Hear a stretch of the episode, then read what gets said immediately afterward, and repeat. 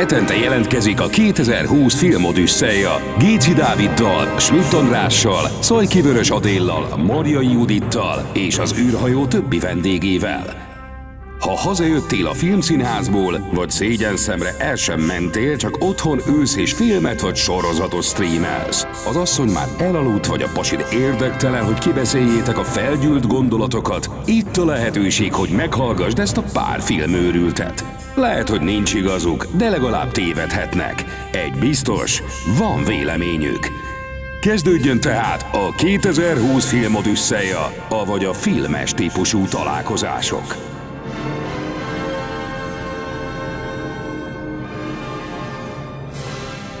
Na és te? Tessék, Ha elmehetnél bárhová a világon, hová mennél? mindig valami nagyban akartam benne lenni. Imádom ezt a választ. Olyanban, ami időtálló, ami jelent valamit, ami fontosabb, Igen. mint az élet. Igen! Megvan írva a csillagokban, én csillag vagyok! Sziasztok, ez a 2020 filmodüsszeja Varga Bencével és Géci Dáviddal. Most a Babylon című filmről fogunk beszélni, és úgy tudom, neked friss az élmény, Bence, én egy hónapja láttam Kanadában ezt a filmet. Angolul remélem, hogy nem maradtam le sok nyelvi dologról, mert mindent nem értettem. Szerintem 80%-ban értettem a filmet, de azt hiszem, hogy a fontos dolgok megmaradtak, és nagyon jól szórakoztam. Neked milyen volt a benyomásod erről a moziról? Hogy jöttél ki róla?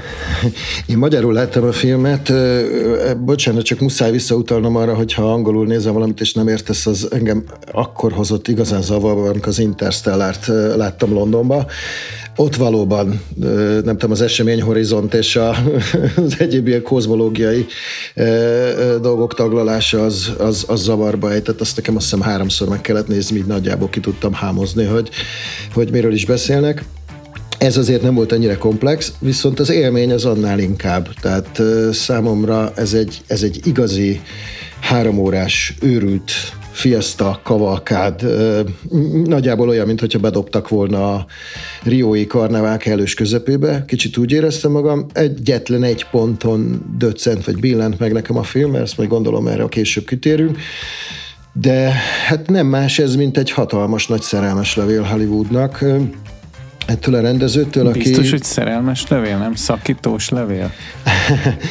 Én azért gondolom, hogy szerelmes levél, mert a film legutolsó néhány másodpercében ugye végig szaladunk a teljes film történeten. Kicsit, mint a Scorsese bácsinak ugye ebben a bizonyos sorozatát te- sűrítettük volna hogyha- néhány bocs, percben. Hogy, bocs, hogy félbeszakítalak, de mint hogyha az történne, hogy elmondja, hogy Hollywood mennyire romlott és borzalom, és ennek ellenére a filmek, amik születnek, azok pedig maguk néha a csodák. Valami, Abszolút. valami mágia segítségével mégis ö, ki tud fejlődni valami tökéletes, és viszont a születését, tehát hogy hogy készítik, azt, azt ne akar tudni. Ez, sokszor azt mondják, hogy hú, finom az étel, jó, csak azt ne lásd, hogy készült. Tehát, hogy, hogy a Babylon Igen, pont ezt mutatja meg, hogy mennyire embertelen és borzalom Hollywood minden egyes pillanatában, és ennek ellenére mit kapunk, mi a, mi a végeredmény, amit csodálunk. Ö, gyakorlatilag szerintem azért szerelmes levél többek között, mert ha emlékszel arra a párbeszédre, amit a Brad Pitt a Broadway színésznő feleségével folytat, amikor egyszer csak kifakad, és azt mondja, hogy na jó, elegem van ebből a sznobériából, amilyen hűvös lenézéssel kezeled ezt a, ezt a filmes világot, és számodra csak a színpad ér valamit, és Shakespeare és minden más, az, amit mi csinálunk, az maga a fertő. Vannak egyszerű emberek, akik csak 25 centet tudnak áldozni arra, hogy bemenjenek és néhány órára elfelejtsék a valóságot, amiben élnek. Ez ugye többször előkerül, és igen, abszolút igazad van, ahogy mondod. A, a, a születés az mindig, mindig szörnyű, véres, gyötrelmes, de ami születik, az sokszor viszont ugye tudja ezt feletetni. Én azt hiszem, hogy azért nagyon nagyon ügy, egy, jól egyensúlyoz ez a film ezzel, mert semmilyen szinten nem próbálja elkendőzni ennek a, ennek a világnak a, a, az egészen elképesztő bachanáliáit vagy bornírtságát, ö, igazságtalanságait, akár fai, akár nem tudom, társadalmi, akár, akár ilyen nő-férfi szinten. Ugyanakkor, ugyanakkor a, a végén mégiscsak szerintem amellett teszi le a garast, hogy, hogy, hogy ez egy olyan csoda, ami, ami lássuk be, hogy a mai napig tökéletesen működik, hiszen mi is éppen filmekről beszélgetünk jelen pillanatban.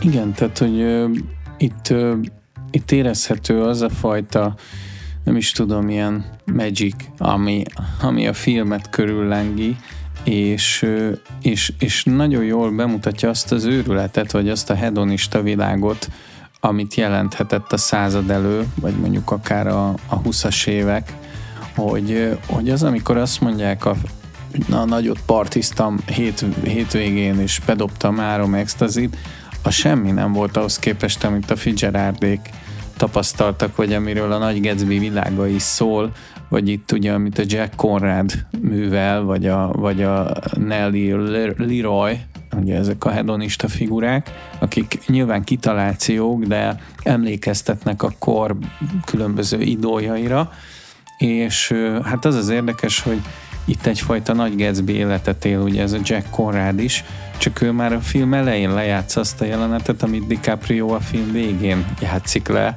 hogy lelövik és beesik a medencébe, itt, itt saját magától zuhan bele a medencébe, és utána megy aludni. Neki ez egy mindennapos dolog, hogy valakivel szexel, rommá issza magát, és másnap hull a részegen megy forgatni. És abban az időben ez, ez, ez még szexi is volt, tehát hogy hallottam például olyat, egy színész mesélte, azt hiszem a Kovács Lajos ilyen nagy James Dean mániás, mesélte szerintem az összes életrajzát elolvasta, ami megjelent a Jimmy Deannek, így hívja, hogy, hogy gyakorlatilag szájszaggal, büdösen, sokszor behugyozva, behányva, jelent meg a forgatáson, úgy csinált végig csók jeleneteket, és visszajogtak tőle. A vásznon meg egy csodát látsz és emlékeztet arra a jelenetre, amikor, amikor a Brad Pitt annyira be van nyomva, hogy nem bír fölmenni a hegyen, és így tolja föl az egész táb, hogy megérkezzen időben naplementére a, a csók jelenethez, és leforgatják a romantikus filmet, vagy a romantikus jelenetet abban a pillanatban, amikor azt gondolná egy normál ember, hogy hát itt, itt le kell állni, és akkor majd holnap fölveszed. És hogyha filmes vagy, tudod, hogy nem állunk le, most van a lehetőség, most van az utolsó pillanat, hogy felvedd ezt a dolgot. A fiú az életét kockáztatta, hogy megszerezze a megfelelő 35-ös filmet, és befűzték, és most minden, minden készen áll, és megtörténik a csoda, és tudod, hogy egy kamu az egész, de megtörténik az a kérdésem, hogy, hogy szerinted miért Babilon? Mire utal ez a szó? Ez a biblikus szó? Ugye a film alapjául szolgáló könyveknek vagy regényeknek a címe maga ez, tehát itt a rendező pusztán csak átvette, de egyébként talán a Babylon Berlin is eszedbe juthat, mint egy remek sorozat. Valahogy a Babylon az ugye a, a, a bibliai történetben a azt a fajta állapotot, nem is tudom, talán idealizált, vagy kevésbé idealizált állapotot ö, ö, hordozza, amikor ugye még az emberek egy nyelvet beszélnek, és egy ilyen vidám káoszban léteznek, mielőtt aztán ennek véget vet az úr haragja. Szerintem ez egy ilyen bibliai párhuzam, vagy egy ilyen, tehát valahogy a, a a lelkesült káoszt, a, a, a, a termékeny káoszt leíró cím talán. Igen, meg hát van egy, van egy, egy ellenmondás is ebben, hogy ugye Babilonban mi történt, összezavarták a, a bábeli, vagy nem tudom, nekem a bábeli ö, nyelvzavar, vagy zűrzavar jut eszembe, hogy gyakorlatilag itt egy ilyen Hát ugye a hangos film korszak előtt vagyunk a néma filmben, tehát tök mindegy, hogy valaki spanyol ajkú, valaki natív angol, valaki német, van, aki magyar, egy ilyen kavalkáddá alakul az egész, és, és hát egyszerre forognak a filmek. Tehát igazából egy kívülálló ember azt se tudja, hogy épp mi most egy skifit forgatnak, vagy egy western vagy egy drámát, vagy egy romantikus filmet, mert, mert amerre fordulsz, arra egy stáb dolgozik. Tehát ezt a fajta bábeli zűrzavart jeleníti meg ez a mozi, és nagyon finoman, mint hogyha pokolnak a különböző bugyraiba tartanál, úgy mutatja be ezeket a stációkat. Tehát az elején nekem inkább egy ilyen még nem a pokolba vagyunk, csak a, csak a valahol a purgatórium kapuján, ebbe a buliba, és, és megérkezünk ugye a, magába az álomgyárba, amit nevezhetünk a paradicsomnak, vagy a paradicsomi állapotnak. Én, én nagyon átmentem ebbe a biblikus értelmezésbe, és találtam egy olyan, olyan gyakorlatilag szimbolikát ebben a filmben, hogy a nő az, aki belekóstol az édes gyümölcsbe. Tehát mi az a hollywoodi piszkos pénz, ugye, amiből készülnek ezek a filmek, mit csinál? Hozzányúl, hát, vagy hát mond, mondhatnánk azt, hogy hogy arra kényszeríti a, a férfit, hogy, hogy válassza a szabadságot, és fordítson hátat Hollywoodnak. Kicsit ilyen Ádám és Éva parafrázis, hogy, hogy a nő miatt, ugye aki a kígyótól hát kísértésbe esik, vagy nem a kígyótól, az almától, gyakorlatilag a kígyó tanácsára, itt is megjelenik a kígyó, mint biblikus, szimbolikus figura, de a filmnek az egyik leggeniálisabb jelenetét adja ezzel a ezzel az esti kígyóvadászással, amikor ugye spoiler alert nyakó harapja Margot Robit a kígyó, és utána habot köp, és a legtökösebb egy ázsiai színésznő, aki kiszívja a nyakából a gennyes, nem tudom milyen vért, savas vért, és, és megmenti az életét, míg a férfi, mondjuk Brad Pitt, ugye a filmsztár, az annyit tud csinálni, hogy részegen elüti a kocsi. Tehát, hogy teljes, teljes kabaré a jelenet. És, és hogy végére érjek az okfejtésemnek, ugye a férfi az, aki, aki, aki kiüzettetik a hollywoodi paradicsomból, ahogy a nő is, mert nem bírja ő a kétszínűséget, a képmutatást nem bírja elviselni, és hátat fordít ennek a világnak, majd miután kiüzettek a paradicsomból, a, a nő egyébként rájön, hogy igazából nem is rájön, hanem mindig is tudta, hogy, hogy ez a pasi úgy igazából nem érdekli, és, és valahol elkárhozik a lélek, ugyanis az igazi nagy döntés az az lett volna, hogy ő hollywoodi filmrendező lesz, vagy színész, és eléri a célját. De neki mindig fontosabb volt ez a nő. Tehát én szerintem ő mindent, a főhősünk mindent eldob ezért a nőért, a becsületét is, és, és veszít. Ugye Diego Cava a Manny Torres figurája. Így igaz. A, hm, ha már egyébként vizuális párhuzamokat keresünk, akkor, akkor nekem egy kicsit a, az idősebb Péter Bröchel, németalföldi festőnek a Bábeli torony című képe is bevillan. Ez a kép talán azért érdekes, mert ugye a mestertől megszokott módon ilyen rendkívül profán világban ábrázol bibliai témákat, és a gyermekkoromban emlékszem, hogy egy ilyen képes könyv volt erről a erről az egyetlen egyetlen festményről, amin szinte centiről centire végig vizsgálták és elemezték a, magát a festményt, és hát azon jó sokszor előkerültek ilyen patak mellett kakáló emberek, meg ilyen, nem tudom, dolgukat végző munkások. Egy, egy, egy ilyen kis bájt hozva ebbe az egyébként fenkölt témába. Ez a film is ilyen, nagyon erős képekkel operál, rettenetesen naturális, és azt gondolom, hogy... Eh, hogy nem láttál a, még elefánt segget. Nem láttam még elefánt segget ilyen közel. Igen és az sem, hogy valaki, aki egy ilyen teherautót tolasz, gyakorlatilag ebben fürdőzik. Nem tudom egyébként, hogy a, a, a hollywoodi filmben mikor jelentek meg először férfi nemi szervek is, lehet, hogy ez talán nem is olyan régen, tűnt el Nem az, a harcosok hogy... klubja. Nekem most hirtelen Pazolini jutott eszembe, hogy ő De tem, nem temérdek mennyiségű nemi szervet mutogatott. Az európai, az európai filmvilágban ez nem volt egy olyan kerülendő téma, de szerintem az amerikaiak valahogy ennél sokkal szemérmesebbek. Na itt ezzel sincs probléma. Abszolút kendőzetlenül mutat be minden. Picit így, a, a, a, a, mint hogyha a Moulin Rouge-nak a, a, a jelenetét Buzz Lerman-től ötvöznénk, nem is tudom, a, a, a, a Fellininek a szatirikonjával ebben a, ebben a És nagyon örülök, hogy Fellinit kimondtad, mert nekem a nyolc és fél és a Róma és a Satirikon is végig az eszembe volt. Tehát Abszolút. nagyon erős a Fellini és Antonioni hatás, de főleg a Fellini. E, igen, igen, és valahogy a, a, az olaszokból áradó ilyen buja élet szeretet, az, az egyébként nagyon sok helyet megjelenik. Szóval igen, egy film akkor jó, hogyha vannak olyan, olyan jelenetek, amiket soha nem fogsz elfelejteni, és a kígyós is ilyen, az talán akár Tarantino is azt hiszem, hogy elvállalná azt a, azt a Hát jelenetet. Abszolút, ez egy Tarantino jelenet. Igen, én is ezt gondolom. Többször fölmerült bennem, hogy, hogy mennyire tarantinos ez a film, aztán, aztán mindig eszembe jutott, hogy a tekintetben viszont nem, hogy ugye ezek a nagyon jellegzetes tarantinoi dialógusok, azok, azok, azok nincsenek benne, de azért van egy-két olyan jelenet, ami, ami mintha őt idézné extremitásában és, és ilyen abstrakt mi voltában. Úgyhogy, úgyhogy mindenképpen tehát nem, nem, csak, nem csak, hogy mondjam, szinte irodalmi élmény is, de mindenképpen vizuális élmény is nézni ezt a filmet, mert egy-két jelenet az biztos, hogy velünk fog maradni.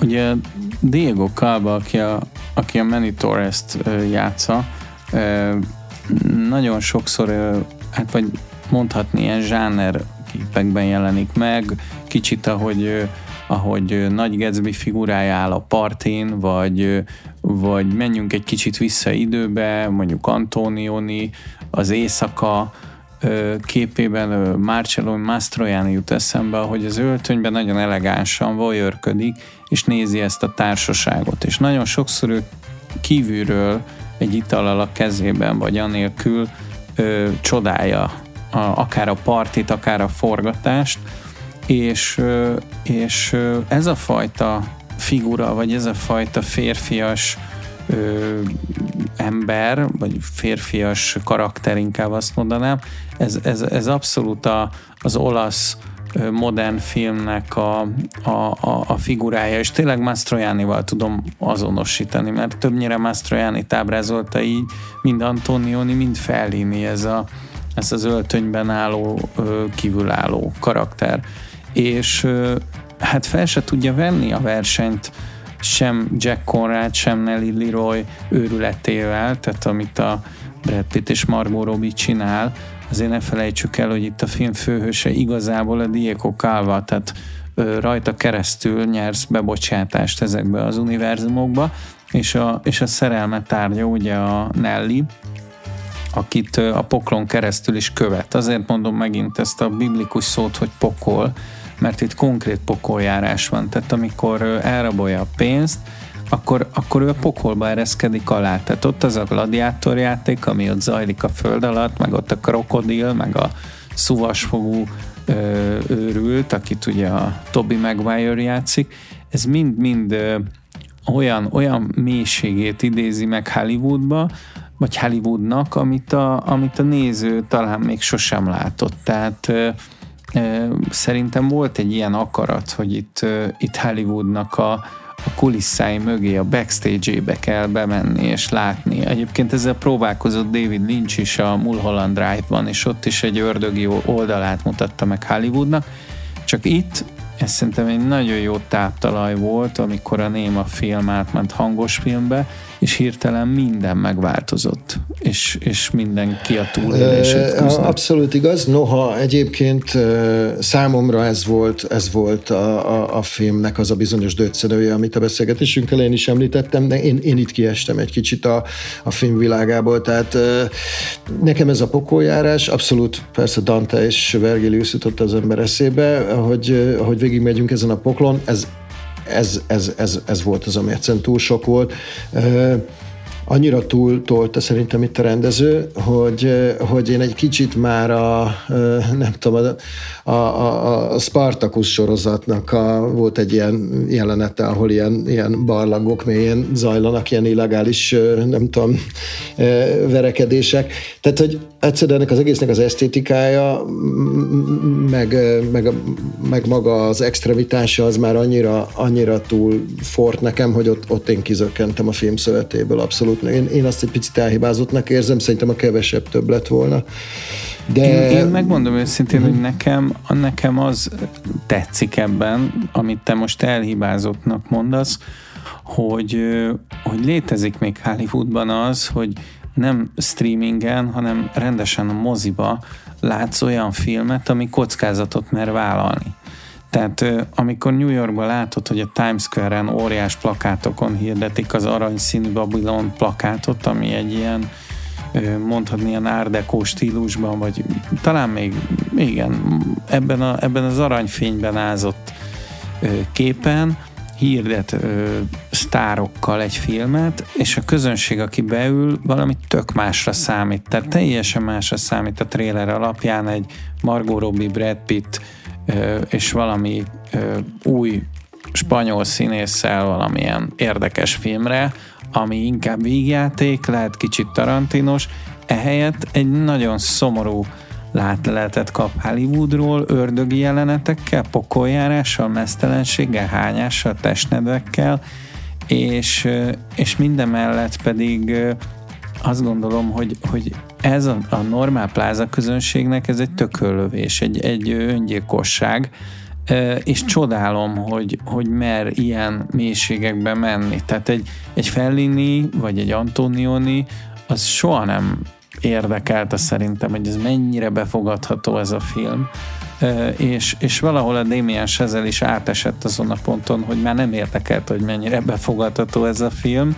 Tarantino talán annyiban más, vagy annyiban én zseniálisnak tartom, hogy ő mindig befogadható filmet csinál. Tehát teljesen mindegy, hogy mihez nyúl, azt egy nagyon, nagyon tág társadalmi rétegnek csinálja.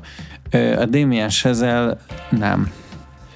Amennyire a La La Land hollywoodi film volt, ez a film nekem annyira nem hollywoodi film.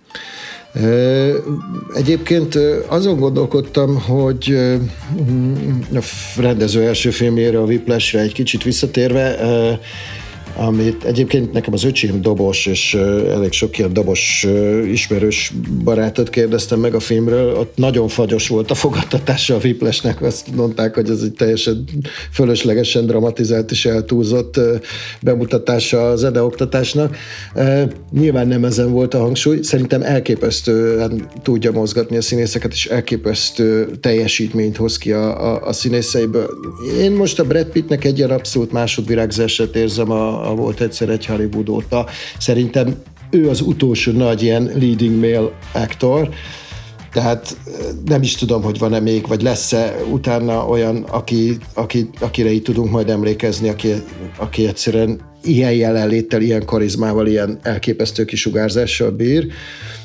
Ez már a Tarantino filmben is kiütközött, itt talán még, még erősebben aláhúzódott ez a szerepe, és megmondom őszintén, én egyébként azért a Margot Robbie-tól eddig egyáltalán nem voltam különösebben elájulva, nem, nem volt rossz színésznő, de nem láttam különösebb teljesítményt hát itt most azt hiszem, hogy feltette magára a koronát, tehát innentől kezdve nem, nem kérdés számomra, hogy ez egy, ez egy egészen kivételes képességű színésznő, de azért, hogy láttad? Azért a Margot Robbie-t megvédeném, most ha csak az én tonyára gondolok, az, az egy olyan ellenszereposztás volt, hogy eldobtam a hajam. Tehát, hogy a, az én tonyában rettenetesen jól játszik, Ö, és hát vannak jutalomjátékai nyilván, mint a Harley Quinn, meg stb., de de az én tonyán kívül szerintem ez a legerősebb vállalása eddig és megugorja azt a lécet. Arra egyébként kíváncsi volnék, te, mint rendező, hogy látod a sír időre egy könycseppet jelenetet, hogy vehette fel a rendező? Ja, az egy könycseppet. Én szerintem, megmondom őszintén, hogy, hogy annyira jó színész, és nagyon sok azért nagyon jó színész van, de, de ez a sírás dolog, ez, ez én azt hittem nagyon sokáig, hogy ez egy unikális dolog. És én megmondom őszintén, hogy amikor egy színész sír nekem a kamera előtt, én attól, én attól teljesen elérzékenyülök. Nem csak az, hogy ez azért, mert úgy érzi az ember, mintha neki szólna, hanem hogy, hogy egy ilyen emberfeletti erőt érez, de az a helyzet, hogy a színészek jó része, az igazán jó színészek jó része kapásból tud sírni. Tehát, hogy vagy, vagy ahogy a Meissner technikával, vagy a, ugye Strasberg, vagy, vagy a akármelyik technikával, Meyer volt, Én, én azt gondolom, hogy, hogy, hogy, ezt, hogy, ezt, hogy ezt meg lehet lépni ilyen csípős, szemirítáló dolgok nélkül is. És ez az embernek, az átlagembernek ez egy csoda. Tehát ami ott történik, ahogy meg, megvalósul egy könny egy emberi szemben, az, a, az, az túl van az általunk fizikailag észlelhető dolgokon, és az az egész jelenet egyébként arról szól később, amikor már az első hangos filmet forgatja a, a Margot Robbie, hogy hogy mi kell ahhoz, milyen erőfeszítés kell, milyen emberen túli erő kell ahhoz, hogy egy jelenet összeálljon. És hogy ez, ezt mennyire nem tudja egy átlag néző, aki leül a tévé elé, vagy jegyet vesz egy moziba. Eh, Adela jelenet sornál jutott az eszembe, hogy eh, én ugye inkább a reklámfilmek világában vagyok jártas, vagy ugye azok a, a forgatásán szoktam jeleskedni, hogy, eh, hogy mindig minden egyes forgatáson megállapítom magamban, hogy úristen, hogy ezt hogy szeretheti valaki, vagy hogy miért gondolja, hogy ez egy jó időtöltés, vagy elfoglaltság forgatáson lenni. Tehát meggyőződésem, hogy talán a rendező az esetleg egy-két színész, aki ezt élvezi, mindenki más az ilyen rettetes gyötrölemként éli ezt meg, én legalábbis szinte mind mindig. Annak ellenére, hogy persze csoda, meg, meg jó látni ezt a csodát kibontakozni, de mondjuk egyrészt a vágás, másrészt az utómunka, harmadrészt meg magának a, a dolognak a kitalálása az engem mindig is sokkal jobban vonzott. Szerintem maga a forgatás ez egy rémes dolog. E, nyilván te rendezőként ezt egy kicsit másképp gondolod, de hogy ez a, ez a jelenetsor, ez egyrészt nyilván ultra viccesen, másrészt viszont hihetetlenül e, hitelesen bemutatja azt, hogy, hogy, hogy miről szól felvenni egy jelenetet, és hogy hány ezerszer kell azt e, megtenni tenni, hogy az egyébként jó legyen. Semmi túlzás és, nem és volt benne. életet sem kimélve, mint tudjuk, akár Kubrickból kiindulva, vagy, vagy Hitchcockból, tehát hogy, hogy hány, hány emberi élet megy tönkre, vagy konkrétan halnak meg emberek azért, hogy filmek születhessenek, és benne van a szövet. Igen, ha visszaemlékszel a, a, a film elejére, hogyan a statisztákkal elbánik, hogy a főszereplőnk azért ott nekem rögtön eszembe jutott egy-két olyan közös filmes projektünk, Dávid, ahol emlékszem, hogy a statiszta rendező hogy beszélt a statisztákkal, ez sem változott semmit így száz év alatt a filmvilágában, azt gondolom. Talán már nem korbáccsal, lóhátról terelik őket, de azért nem sokkal jobb a helyzet. Nyáron el kell meséljek egy személyes élményt, hogy most nyáron forgattam újra egy kisjátékfilmet, és hát emberen túli erőfeszítéseket igényelt, ugyanis viszonylag kis költségvetésből csináltuk, rengeteg falusi ember és városi gyűlt össze, és barátok utaztak le vidékre, hogy szerepeljenek ebbe a filmbe, és hát volt egy jelenet, ahol Lukács Andor állt a sorba, és sokan köztük egy 60 körüli nő, vagy néni, és hát a lényeg az, hogy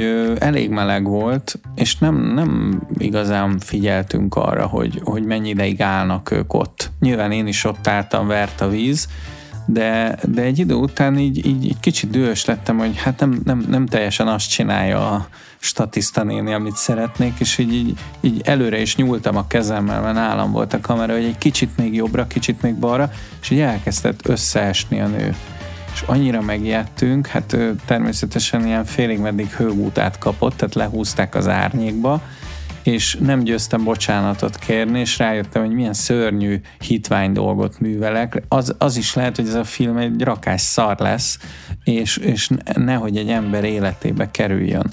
Itt ebben a filmben rengetegszer fordul az elő, hogy, hogy, hogy emberfeletti küzdelmet folytat a rendező, ugye Spike Jones játsza az elmebeteg állatot, aki folyamatosan üvölt a forgatáson, aztán pedig egy rendezőnőt látunk, azt kicsit megkérdőjelezem, hogy mennyire hiteles abban az időben egy, egy rendezőnő jelenléte.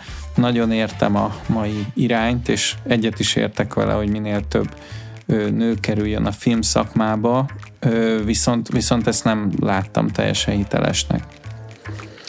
Nem hiszem, hogy ezt az érát egy női rendező túlélte volna, meg egyáltalán, hogy egy nőt bármilyen szinten is rendben számba vettek volna annyira, hát vannak olyan nők, akik túlélik, hozzáteszem, tehát vannak, vannak nagyon maszkulin nők, nagyon kemény nők.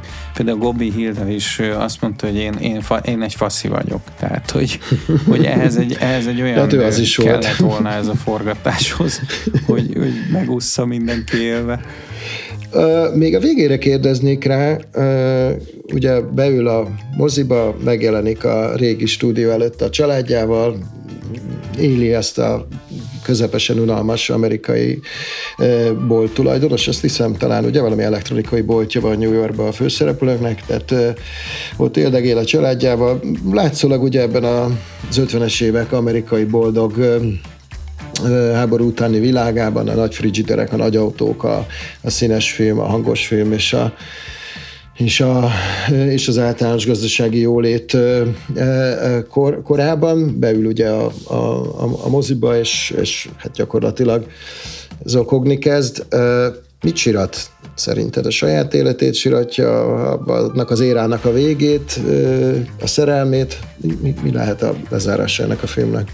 Én, én azt gondolom, hogy a, hogy, hogy a kihagyott lehetőséget, tehát hogy ő hozott egy döntést, és a nőt választotta. Tehát ő a, ő a tolvajlást választotta, a pénznek a meglovasítását választotta a karrierje helyett. Tehát én ismerek sok olyat, aki nem ezt választotta volna. Szerintem Hitchcock mindig a filmet választotta volna, tehát nem volt elég gonosz, nem volt elég romlott ahhoz, hogy Babilonban maradjon. Tehát ha, ha ez a fickó nem ennyire úgymond hősszerelmes, vagy ártatlan ehhez a világhoz, akkor, akkor lehetett volna ő nagyon sikeres, és lehet, hogy az ő filmjeit láttuk volna a moziban, azokat a mérföldköveket, amiket levetítettek, mert nyilván olyan képeket láttunk, amik, amik valamilyen szinten változtattak a, a filmművészet keretein. Ugye egy kicsit éreztem a James Cameronhoz való lojalitást. Nagyon fura volt egyébként pont Damien Chazelle-től, hogy nem Fellinit vágott be, hanem bevágta a Terminátor 2-t, meg az Avatar, tehát hogy, hogy, hogy az, az, az egy kicsit így kizökkentett. Uh, igen, az erős volt a reprezentáció. Kis, kizökkentett kicsit egyébként, mert, mert teljesen szürreálissá vált, egyfajta filmuniverzumban levő utazás volt, kicsit mint Kubrick 2001 űrűd összejája, hogy átmegyünk téren és időn, hiszen ha belegondolsz, ő már nem lehetett olyan öreg, hogy megérje az avatart, vagy hát nem így sétálgatott volna a feleségével és a gyerekével a nem tudom, hanyas években, 40-es évek végén, 50-es években. Viszont Valahogy nekem... Úgy megdobogtatta a szívem a Paramount stúdió bejáratot. Pont ott álltam, és tudom, hogy milyen vallásos élmény volt oda bemenni, milyen vallásos élmény beülni egy hollywoodi moziba, és átélni a közönséggel a filmet. Tehát a, a film varázsát siratta, és azt az életet, amit ő maga mögött hagyott. Tehát ő ennek, a, ennek az organikus egésznek, ennek a bűnös Hollywoodnak a része volt, amiből a szerelem kiragadta, és, és hát gyakorlatilag nem Babilon vagy a, vagy a paradicsom kapui bezárultak számára. És végezetül még egy kérdést tennék föl, az inkább ilyen költői, hogy Dávid, mi történt a másfél órás mozifilmmel? Tehát, hogy így a, minap azt hiszem, hogy pont úgy kerestem filmet, hogy, hogy csak másfél vagy talán két órán volt mindennel együtt, úgyhogy ez volt a rendkívül átgondolt kritikai kiválasztási metódus, hogy megnéztem, hogy melyik film hány perces, hogy melyik az, amire esetleg esélyen volna beülni. Így hát sajnos a férfi, akit Ottónak hívtak, két órás filmje nyert, amit hát talán egy ilyen elfecsérelt két órának is tekinthetünk. De ettől függetlenül ö, ö, nem mondom azt, hogy, ö, hogy, hogy rengeteg üres járat lett volna ebben a három órás filmben, amiből rengeteget ki lehetett volna vágni, de én valahol egy picit problematikusnak érzem, hogy most már szinte alig van három óra alatt film. E, te nem érzed-e azt, hogy esetleg indokolt lett volna itt-ott feszesebbre húzni a dramaturgián? De hát ez is a filmkészítésnek a, a szabálya, vagy mondhatni, hogy a Keresztapa 1 azért jobb film szerintem, mint a Keresztapa 2, mert amellett, hogy univerzális, amellett, hogy epikus és lírai egyszerre, nagyon feszesen meg tudja fogalmazni a keretet. Tehát talán a film elejében van egy picit több levegő, de utána nem tudsz jelenetet kivágni. És, és a Keresztapa 2 már nem ilyen, abban már szerintem vannak kisebb, nagyobb üres járatok, annak ellenére, hogy zseniális a film. Ebben a filmben is vannak üres járatok, de megbocsátom, ahogy mondtad, a zseniális jeleneteknek, tehát akár az elefántosnak, akár a, az elején annak az orgiának, a kígyós jelenetnek, a Margot Robbie, amikor a, a hátat fordít a, a társaságnak, mint egy bunyó elfilmben, és, és képes széthányni a, a kárpitot meg, a, meg az embert. Tehát azt mondom, hogy, hogy a, erről egy kicsit a streaming platform tehet, hogy annyira elkényeztette az embereket, annyira háromdimenziós karaktereket tudnak fölhúzni 10-12 rész alatt, azért ne felejtsük el, hogy ezek 12 órás filmek valójában, amik föl vannak bontva 12 epizódra, vagy 10-re, vagy 8-ra, és sokkal nagyobb lehetőséged van történetet mesélni. Ugye, hogy Márkez mondta, hogy a film jövője a sorozat, erre gondolt. E, három óra az, az, az nagyon limitált idő ahhoz, hogy te háromdimenziós karaktereket jól elmesélj, de mint belső ritmus nem hiába volt kitalálva a másfél óra, vagy az egész estés mozgókép, ugyanis az, az egy olyan időintervallum, ami, amit még kényelmesen tudsz eltölteni egy moziba. Ne kérdezd, hogy egy színházba miért tudsz eltölteni három órát. Egyébként egy színházba se érzed magad jól már három órás darabokon, nem hiába rövidítik kettő-kettő félre. Valamire a mozi, a mozi halálát is okozhatja ez a kérdés felvetésed, hogy meg akarnak felelni annak a dramaturgiai rétegzettségnek, amit a streaming ad, vagy amit a sorozat ad, és, és hát moziban nehezebben telik az idő. Én annak idején számomra nagyon emlékezetes volt, amikor a, a Hannibalt New Yorkban láttam, a Times Square-en, és hát számomra ilyen nagyon megdöbbentő volt az amerikai közönség, akik hát nyilván ezekkel a 60 literes kólákkal, meg a 200 tonnás popcornokkal ülnek be egy filmre, és hát gond nélkül gyakorlatilag egy ilyen western ajtón kibe áramlott a nép folyamatosan a WC-re, illetve után tölteni. Tehát az egész filmből simán elveszített 15-20 percet, ez nem nagyon érdekelte az amerikai nézőt, ez, ez ilyen európaiként teljesen megrakagyodéssel szemléltem. Na most ennél a három órás filmeknél eljutottunk oda, hogy ez Magyarországon is megjelent, hát kik is liszoltak az emberek vécére, nem tudom, én már... És én nem már, mentek ki sokan közben? So, sokan nem mentek ki, de azért egy páran már, már, már, már kikimentek. Én még mindig rettentő tiszteletlennek érzem az alkotókkal szemben, meg egyszerűen a befogadás szempontjából ugye nagyon hátrányosnak, hogy, hogy kimenjen az ember. Nyilván otthon a streamingnél ezt egyszerűen csak megállított, de de hát azért már úgy ülök be filmekre, hogy nem, nem, nem tudom, nem iszom előtte egy-két órával, hogy nehogy ilyen probléma adódjon, azért ezt is egy kicsit erősnek érzem. Nagyon fontos a pisi és a kóla, de hanyosra értékeled ezt a filmet? Um, nagyon nehéz dolgom van, de, de azt hiszem, hogy ez az a film, ami mindenképpen akár ebben az évben is az egyik legemlékezetesebb lesz számomra. Úgyhogy Úgyhogy még mindig ugye nem az újranézős kategória, de azért én valahova 8 és 9 közé tenném. Akkor megint én leszek a jó zsaró, én 9-re, és maradjatok velünk máskor is, már mind, majdnem minden héten jelentkezünk, ha tudunk minden héten itt a 2020 filmodüsszejánál, amit a Facebookon, Instagramon, Apple Podcasten és más platformokon is követhettek. Sziasztok! Szervusztok!